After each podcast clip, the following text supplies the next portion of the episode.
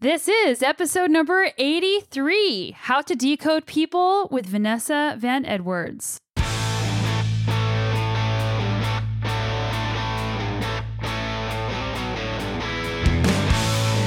Welcome to the Sonya Looney Show. This is a podcast about how to live a high performance life, spanning the categories of mindset, plant based nutrition, and inspiring stories to help you be better every day.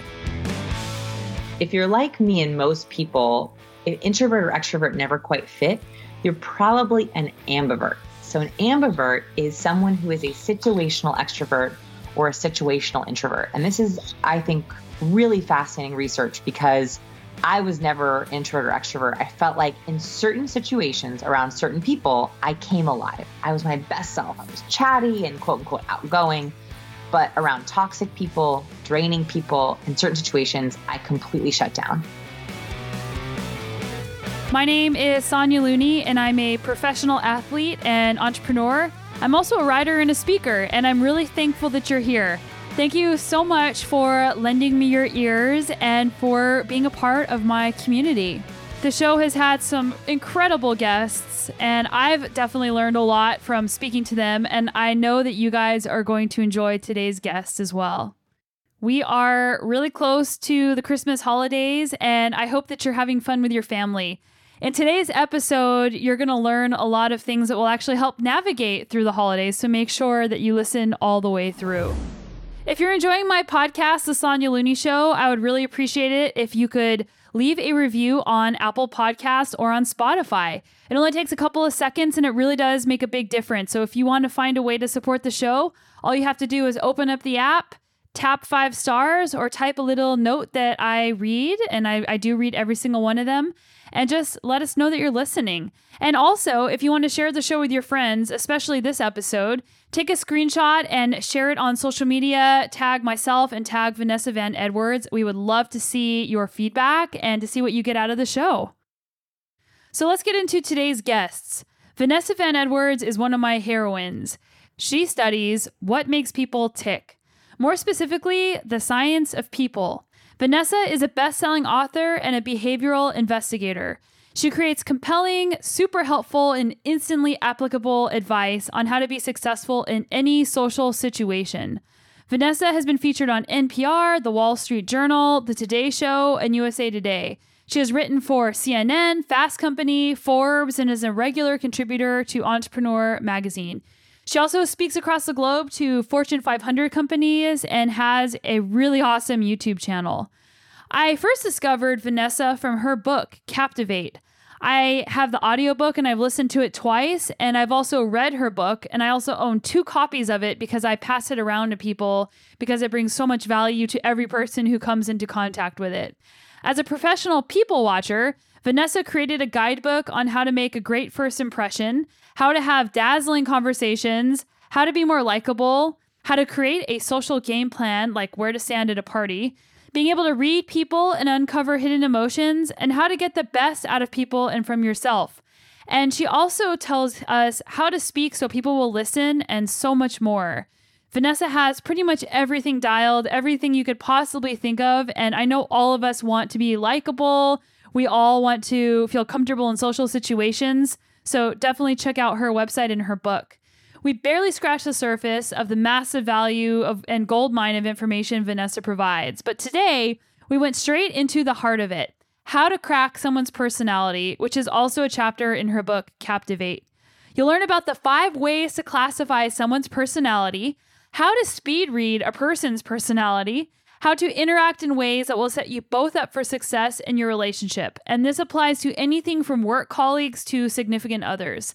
As someone who loves analyzing, learning, and understanding why about pretty much everything, I find Vanessa's brilliant contributions to be helpful every day and it's made all of my relationships better.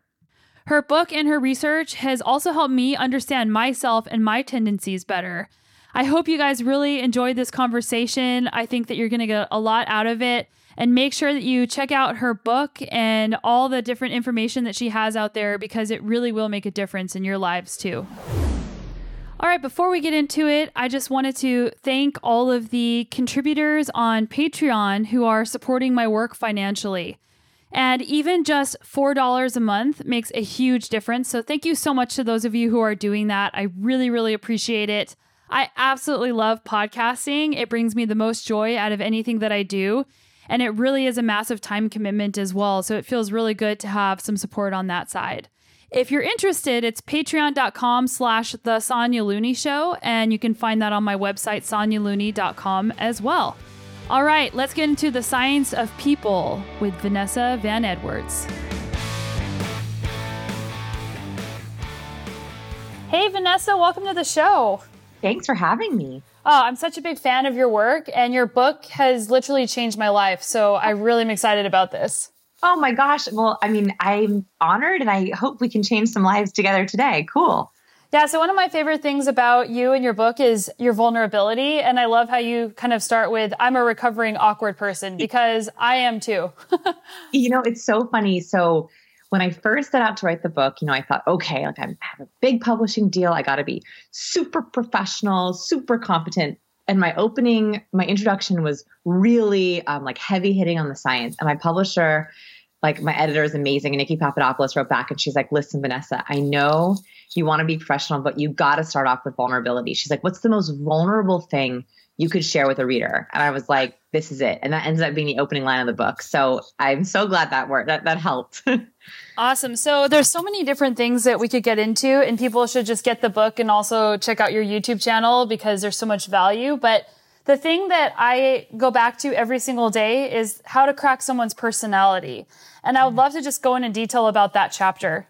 Yeah, for sure. So, one thing that always really intrigued me was being able to speed read someone because I personally I'm have a little bit of a Pollyanna attitude. I tend to assume the best in everyone and that doesn't always serve me, especially professionally. And so I went set out to be like, okay, is there a, a way, a system that we could use to decode someone's personality? And I stumbled upon um, this very advanced personality science. And there's tons of personality quizzes out there, you know, DISC and Enneagram, but the only one that's really science based is called the Big Five.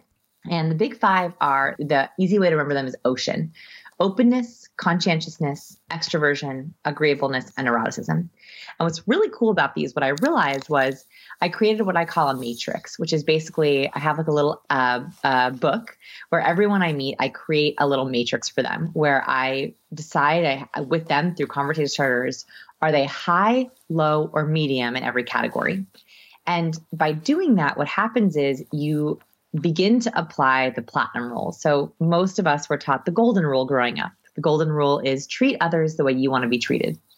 And that's great. But it actually only gets you so far. If you really want to communicate well, you go the platinum rule. The platinum rule is to treat others the way they would want to be treated. And so what I began to do was figure out okay, if someone is high open or they really like new experiences, they like trying new things, how can I communicate with them in a way that honors their openness? And that was a game changer with reading personality. Yeah, I love that. And I mean, when you go through each one of these, and I, would love to do that. I love the example that you gave about how you gave someone instruction in an email at work because some people need to receive information in a certain way and other people need to receive information in a different way. And coming to kind of communicate with somebody on a level where they feel comfortable is incredibly powerful yeah, let's go through my. We can actually use that example. I love the email example as well because it's you know written communication. People kind of throw away their emails. You know, we don't we don't think too much about email. It's so abundant now. It's our major mode of communication. We don't think about it, but actually, it's a really good way to practice some of the people skills. So now let's go in. I love the personality traits. So the first one I mentioned is openness. Openness is if you're very high in openness, you love new things, you're very imaginative, you're very creative, you love new ideas. If you're low in openness, you love tradition and habit and routine, and you honor the, the same things that keeps you, that makes you comfortable. If you're medium, you like a little bit of both. What's important about this is let's say that you're emailing a colleague, let's take that email, or let's say that you're pitching a new client right? You're pitching a new client. A high open person, the way that you would want to pitch them is by emphasizing and highlighting all the newness, the new patterns, the new strategies, the excitement, the adventure. That's what's going to get them going. That's what's going to spark their interest. If you're pitching someone who is low open, what you actually want to do is minimize the newness and maximize what isn't changing, but why it's going to make what existed already better. So, for example, let's say that you were saying, you know, I'm, I really would love you to try out this new business software that I'm pitching. A high open person, you'd say, it's going to change this and change that. It's going to completely revolutionize the way you communicate. A high open person is going to be like, yes. A low open person, if you say, this is going to revolutionize the way you communicate, they're like, no, no, I don't want that. I like the way I communicate. So for them, what you would say is this is going to let you communicate the way that you've always loved, but just make it a little bit better. You'll be able to have a change without even noticing the change. That's a very different way to pitch. Yeah, definitely. I've taken this and I've applied it to all my family members. And if I'm trying to convince somebody to do something, I've actually employed that exact strategy. Ah, yeah, like even like with your spouse, like thinking about going out to dinner, you know, if you have a high open spouse, you want to try to emphasize the newness of a restaurant. If you have a low open spouse, but you still want to go somewhere new, you should be like, it's right near the old place. They have your favorite hamburger. I'm sure we could get everything you normally like. It's like, it's a very different way of pitching, but it's a way of honoring them, which I like. So, conscientiousness. So, this one's another fun one. Conscientiousness is your approach to detail. So, for example, high conscientious people, this is me, we love details. We love alphabetizing and lists and organization. If you're high conscientious like me, you get a thrill from checking things off your to do list. You will put things on your to do list just for the beneficial sake of crossing them off. and we love like the getting things done. We like to feel like all of our ducks are in a row. Low conscientious people are much more flexible, much more spontaneous. They want to kind of get the big picture. They don't want to get bogged down all those details. They want to get the big picture, go with the flow. They want to be able to get the highlights or the main points. Now, this is, I think, the one, and there's been a lot of research done on these big five in marriages and partnerships. And I believe that if you have, for example, two low conscientious people in a marriage, they have the most financial problems. which is funny because like paying bills, all those numbers, all those details, neither one wants to do it. The problem is is you have to be able to leverage a high conscientious person's natural strengths as well as a low conscientious person's natural strengths. If you know that you're the one in the relationship with who's high conscientious, you shouldn't even try to teach your low conscientious person details. It's just not how they're oriented. They are much better at big picture, at big broad strokes of research, at big dream storms and brainstorms. I think that's the key to this work is not trying to force someone into a personality trait that doesn't fit them. Yeah, the conscientiousness part is has been really fun for me in my relationship because my husband is definitely more of the lower conscientious big picture thinker and he's still very responsible, but he'll say, "I have this great idea like for your business and then he starts like talking about the idea and then I get completely overwhelmed because I'm already making a list, like trying to figure out, okay, how am I actually going to execute this? When am I going to start? And he's like, just relax. Like we're just talking about the big picture. Yes. Yes. So that's, that's like a very, very typical example. And the good news is you can do both, right? You can be like, okay, we're in dreamstorming stage right now. That means no details. It's just big picture versus, okay, let's drill down into the weeds. And this is really important if you are pitching people. So, for example, in my business, we do a lot of corporate trainings. And so I'm constantly sending out proposals. And I tend to be very detail oriented. So I'll send out my proposal is literally 15 pages. For a high conscientious person, that's a dream come true. It's literally a dream come true. For a low conscientious person, like oftentimes the booker, someone who's booking me, is the high conscientious person, but they're passing my proposal up the food chain to a manager or a C suite exec, and they don't have time for 15 pages. They don't want to have 15 pages and they're more big picture. So what I do is I create two different versions of my proposal. In the email, I do the three main bullet points, just the three things that if they were to forward my email, that's all someone had to know. And then I say, read for more details my proposal. That way, if it gets passed up to someone who is not high conscientious, I'm still meeting them where they're at. And if they feel like they want to click through, they can, but they don't have to. I know. Yeah. I've actually used that in my own proposals too. Like that was a way that another way your book helped me was I have to negotiate all my proposals for my sponsorships as a professional athlete. And mm-hmm. I started noticing that some people really wanted that super detailed sheet or, or, multiple pages that I would give them, and others would respond way better to just a few bullet points. But my question with that is if you are sending a proposal out and you don't know that personality type, how do you know which proposal to send them? Cover both bases. So, this is actually most scenarios you don't know. And what you can do, and also if you think, even think that your proposal might be passed on to someone else, like let's say that you're working with a booker and you know she or he is high conscientious, just in case, I like to cover both bases. So usually the way I do this, and this is the same for like resumes or, you know, pitch letters, is have a what I call a low conscientious cover letter background overview. That's just the one page in the front or the three bullets in your email. Never give a, a low conscientious person more than three bullets. Um, they also like big bolds and bottom lines. Like you'll notice, so for people who are on my newsletter, I write my newsletter for both and all personality types. So oftentimes I'll write like a, you know, 500 word newsletter with some tips, but I'll have like bottom line with like the one big idea so that if someone's skimming or they don't want to get bogged down in the research numbers or the statistics, they can just read that. So you want to cover both with a cover letter or email and then the details and always make the details optional. And you can actually say this by saying, you know, this covers everything, but if you want to read on, here are details if you need them. What I found is if you don't make the details optional, like in a pitch or proposal, the low conscientious person goes, ugh, I should probably read through that. I just don't feel like it now. And it sits in their inbox and it sits in their inbox, sits in their inbox. And like a week later, you're like, have you read that yet? Have you read that yet? And they're like, yeah, yeah, yeah, I'm going to get to it. If you make it optional, they're much more likely to give you the yes or a quick question than if you have it all buried in this long 15 page proposal or pitch or resume. And can people be conscientious or any of these traits somewhere like someone's high conscientious in one part of their life and low conscientious in another part of their life? Yeah, great question. So, one thing that I recommend people do in the book is if they think they're different, like if their personal life is very different than their professional life, I recommend creating two different matrices for yourself.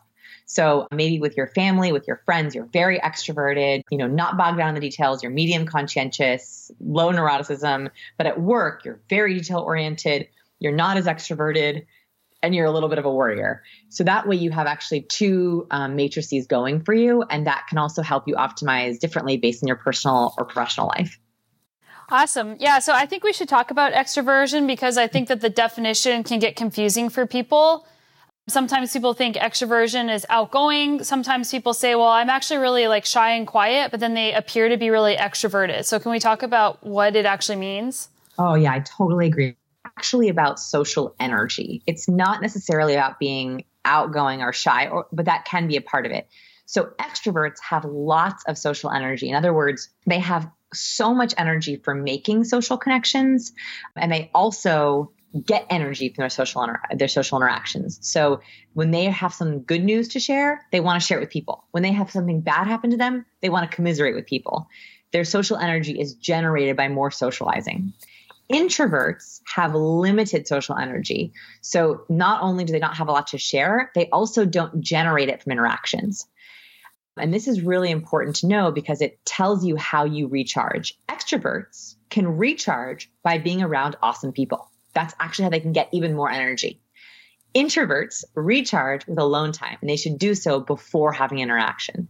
Now, if you're like me and most people, if introvert or extrovert never quite fit, you're probably an ambivert. So, an ambivert is someone who is a situational extrovert or a situational introvert. And this is, I think, really fascinating research because I was never introvert or extrovert. I felt like in certain situations around certain people, I came alive. I was my best self. I was chatty and quote unquote outgoing. But around toxic people, draining people, in certain situations, I completely shut down and was drained. So, what I would say for my ambiverts, the most important thing for you is to make a list, two different columns. On the first column, who are the people who charge you up? What are the places where you feel like you're your best self? those are your extrovert they they give you social energy right it causes you to be more like an extrovert versus this is the second column who are the people that drain you what are the places that drain you those are the places that take social energy from you and it's really important to know the difference so that you can begin to schedule your social calendar around things that actually serve you I love that. And I also love how you actually give people permission to put themselves in situations, whether it be personally or professionally, where they don't have to fake it till they make it using knowing their own personality. Yeah, you know, I I never liked the phrase fake it till you make it. And I think, you know, as I joke, I'm a recovering awkward person, as you know. And I think that a lot of that was because growing up, no one ever taught me soft skills. And it was kind of like an afterthought. You know, people would say, oh, you know, just smile more or, you know, be yourself. And, you know, not to get too personal too fast, but I think growing up, if if you don't like yourself and someone tells you to be yourself, that's an impossible way to feel like you want to be social. And then if someone tells you fake it till you make it, it's basically asking someone to not be themselves. And so a lot of social skills books out there, a lot of trainings on soft skills and communication basically tell people to pretend to be an extrovert. And I just do not think that's sustainable. And so I think that there's a better way. And it's that introverts should honor their natural strengths as introverts by not feigning to be outgoing or the life of the party. And ambiverts need to work with the things that give them social energy as opposed to trying to pretend that certain things give them social energy. So thanks for helping me conquer it because it's one of those things I really want to try to bust that approach.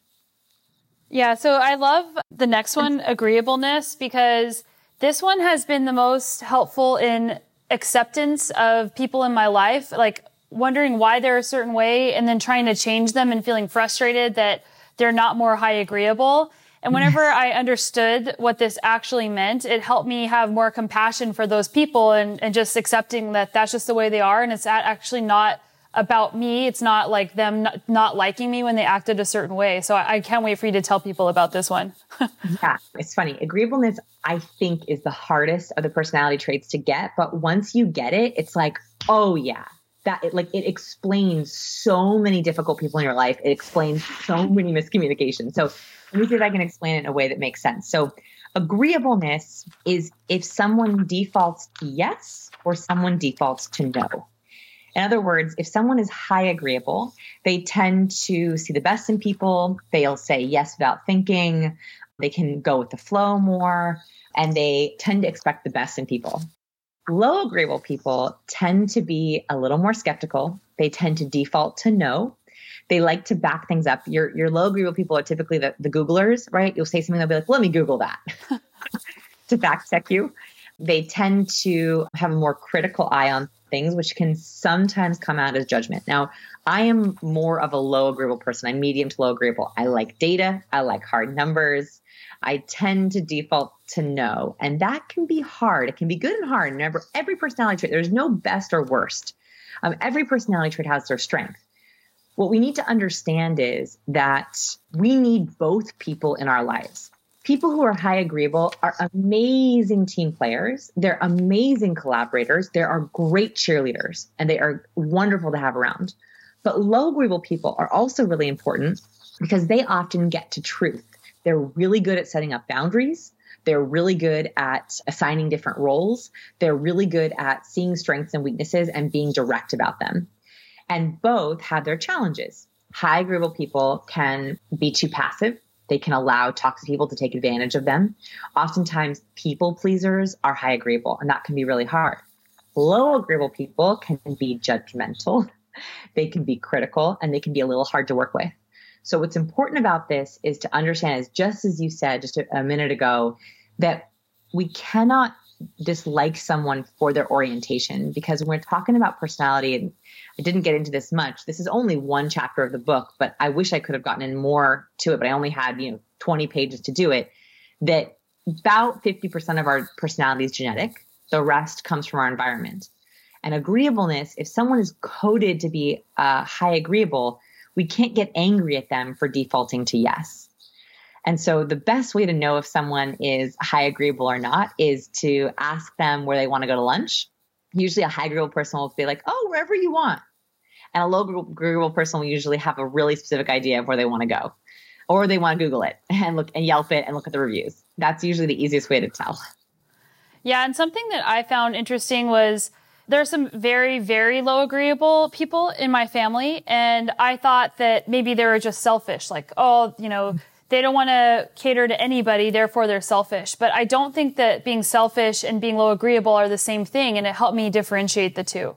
Yes, it, it's directness. That's the difference.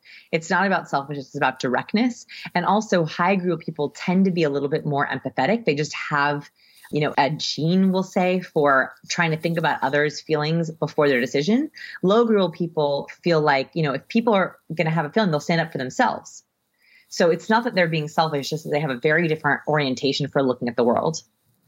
Yeah, and then it's funny with high agreeable. Like my husband's very high agreeable and mm-hmm. I'll ask him like, "Hey, do you want to go here or what do you want to do?" And he'll give an answer, but then I'll say, "Are you giving that answer because that's what you think I want to do and you're trying to make me happy or is that what you actually want to do?" yeah, oh, that's such a wonderful catch because that's exactly what happens is high agreeable people will not share their opinion even if they have one because they're trying to accommodate other people, which is very sweet, but that's how you get someone who burns out. And this happens a lot in relationships where you think the relationship is going great and then all of a sudden, someone has a total blow up where their fuse goes and they're like, You never take into account what I think. You never listen to me. And the person's like, Wait, what? I didn't know that you had all those opinions. And that's because the high agreeable person thinks, Why didn't you think about me? Why didn't you think of me? Because that's how they think of other people.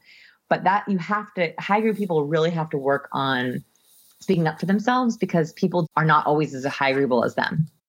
Yeah, and in terms of agreeableness in the workplace, like what's a great way to navigate both the high and the low agreeable people? And and I also want to mention that there can be medium agreeable as well, like you're somewhere in the middle.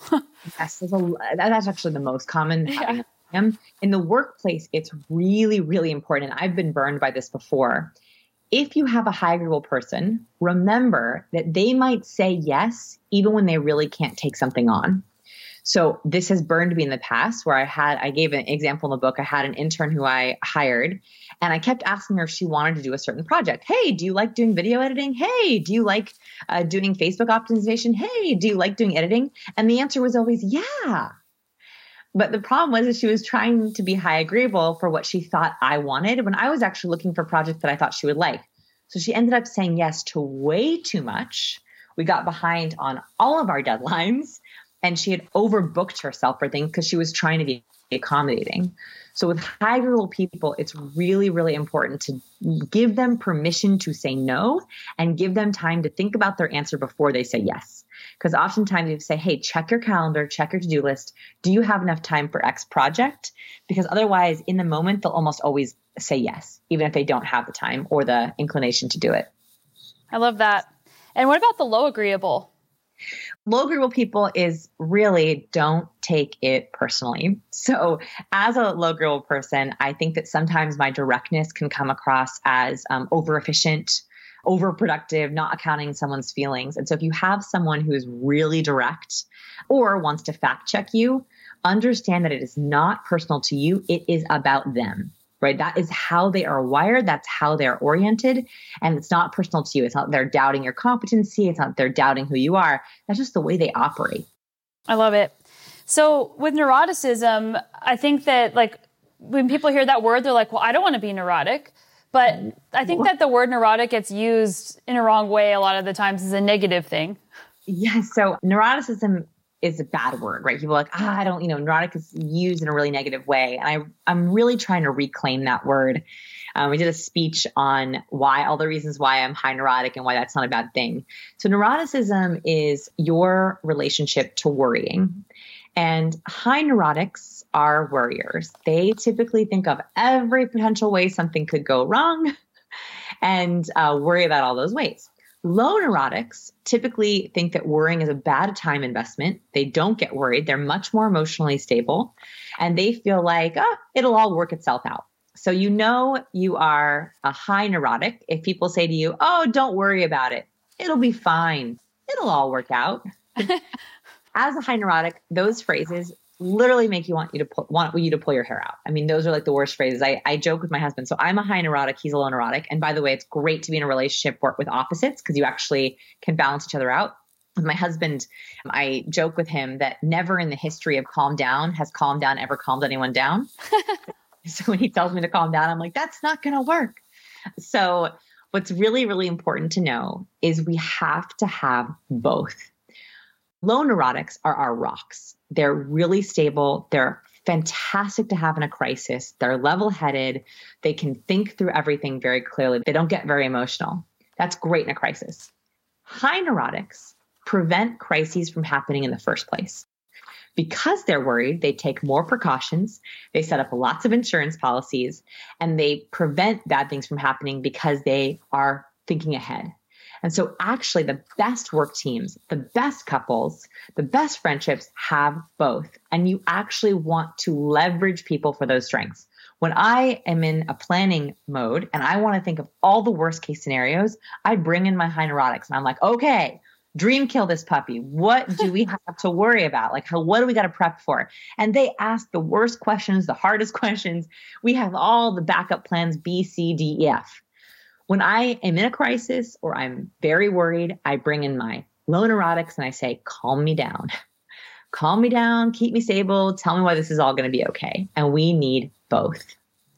Yeah, and something that I like that you said was if you're a high neurotic and if you really trust and I guess trust would be the right word, trust your low neurotic partner or coworker or friend, they act, you actually said something like, well, just tell them that they'll worry about it for you. So I actually have been using that myself of, hey, mm-hmm. like this is what's going on. Like, should I worry or, and he'll worry about it for me. And uh, he meaning my husband. Yes, I think we actually can export worrying and you can ask someone to worry for you. Like, for example, there was this crazy time period where I was uh, filming a live course on people skills, and it was a four day live filming. And I literally, I, I couldn't do it. It was live filming, and the house that we've been wanting to buy came on the market. And my husband was like, "Look, like we got to move now if we want this house." And like, I hadn't visited it, I hadn't done any of the inspection stuff, nothing. And I was like, I can't worry about this. So could you pretend to be me worry about all the things that could potentially go wrong, research them, and then just make the decision. And he did. He did. And we ended up getting the house. So awesome. yeah, what I love about this this big five, like I actually did a, a bit more research and I, I read some other books about it. And some of the other books I read was more on the like like psychological, clinical issues side of things. And I love that you took this big five and you made it very much understandable and digestible and able to replicate in any scenario. Yeah, well, I, you know, I had the choice where I broke the book up into three different relation types of relationships. The first five minutes, the first five hours, and the first five days. And I put the personality chapter in the first five hours and that's because I think while it's really important, it's not the only thing that's important. We it's not you know you could go real deep into the personality science if you want, but actually your first impression, the first five minutes, you don't really get into that deep yet. And then the real lasting relationships move past the personality traits into things that are even more deep. So, yeah, I tried to make it as approachable as possible because people can get really into the weeds with that science. Awesome. And I know we only have a couple of minutes left, but I'd love to go through a quick example of how to speed read a person. Oh, yeah, sure. This is one of my favorite things to do. And I like to start with the personality traits I understand the best. So, of the five that we just went through, of the ocean, which one were you like, yep, I get that. I've heard of that before. I can think of example for each medium, high, low that personality trait. That's uh, trait you want to start with. It's kind of like, you know, whack-a-mole, whack-a-mole. It's like knocking out the ones that are the easiest, the ones that are easiest to hit 1st mm-hmm. Typically, typically, conscientiousness, like your how detailed you are or not, and extroversion are the two that most people start with. They're also the ones that are the most obvious, right? You can usually know if someone is extroverted or not when you first meet them, especially after the first few minutes. Um, and conscientiousness, you can even look at physical cues. Like there's a whole chart I have in the book of physical cues of each trait. Like, for example, high neurotics tend to have more inspirational quotes in their office. And that's yeah, true. And that's because they tend to regulate outside because they have a lot of worry inside. They tend to have emotional regulators all around their office. So you could walk into someone's office, look for inspirational quotes. It's a higher likelihood they're high neurotic. Also, high conscientious people tend to have a very organized office, and organized desk.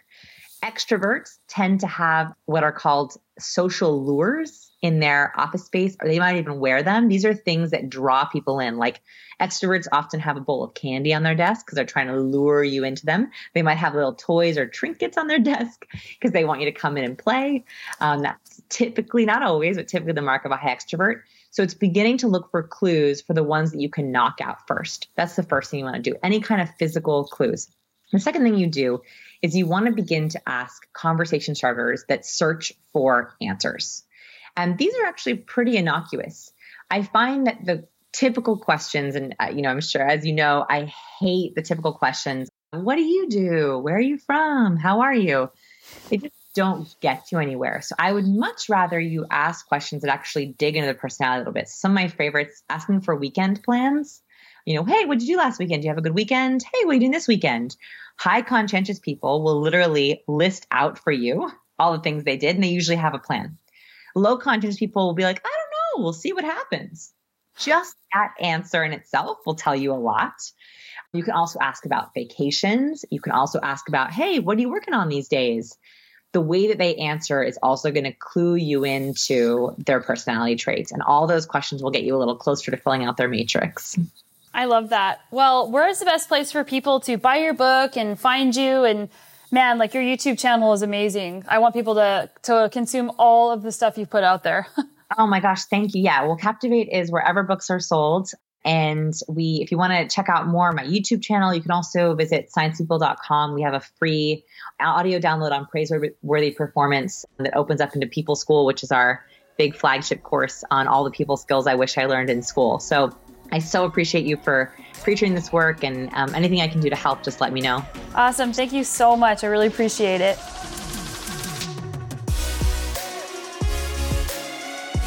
I am in Albuquerque for the holidays, spending time with my family, and I'm originally from Albuquerque, New Mexico. I lived there until I was about 22 years old, and then I moved to Boulder, Colorado for grad school, and I lived in Colorado for about eight years before moving up to Canada. It's awesome to go home for the holidays and get some sunshine because where I live in Kelowna, you can't ride outside in the winter and there's no sun. So I'm really looking forward to that desert sunshine, the crystal clear blue skies, and connecting with friends and family. That's the best possible thing about the holidays is a lot of my old friends come home and we get to see each other over the years. It's also been really cool to see people who have purchased the Moxie and Grit, which is my apparel brand. Um, we came out with some winter socks, some Sexy beasts and Chubby Unicorn, and some Do Epic Shit winter socks. And I love seeing the responses. The socks came out great. And I've also added some new things to the website in the last month. So I've put up t shirts and hoodies and a hat and there's also some stem caps. So that part on your bike, the, the stem, you can look down and then I have three different designs that are really fun and just give you a little bit of extra inspiration to push on your rides.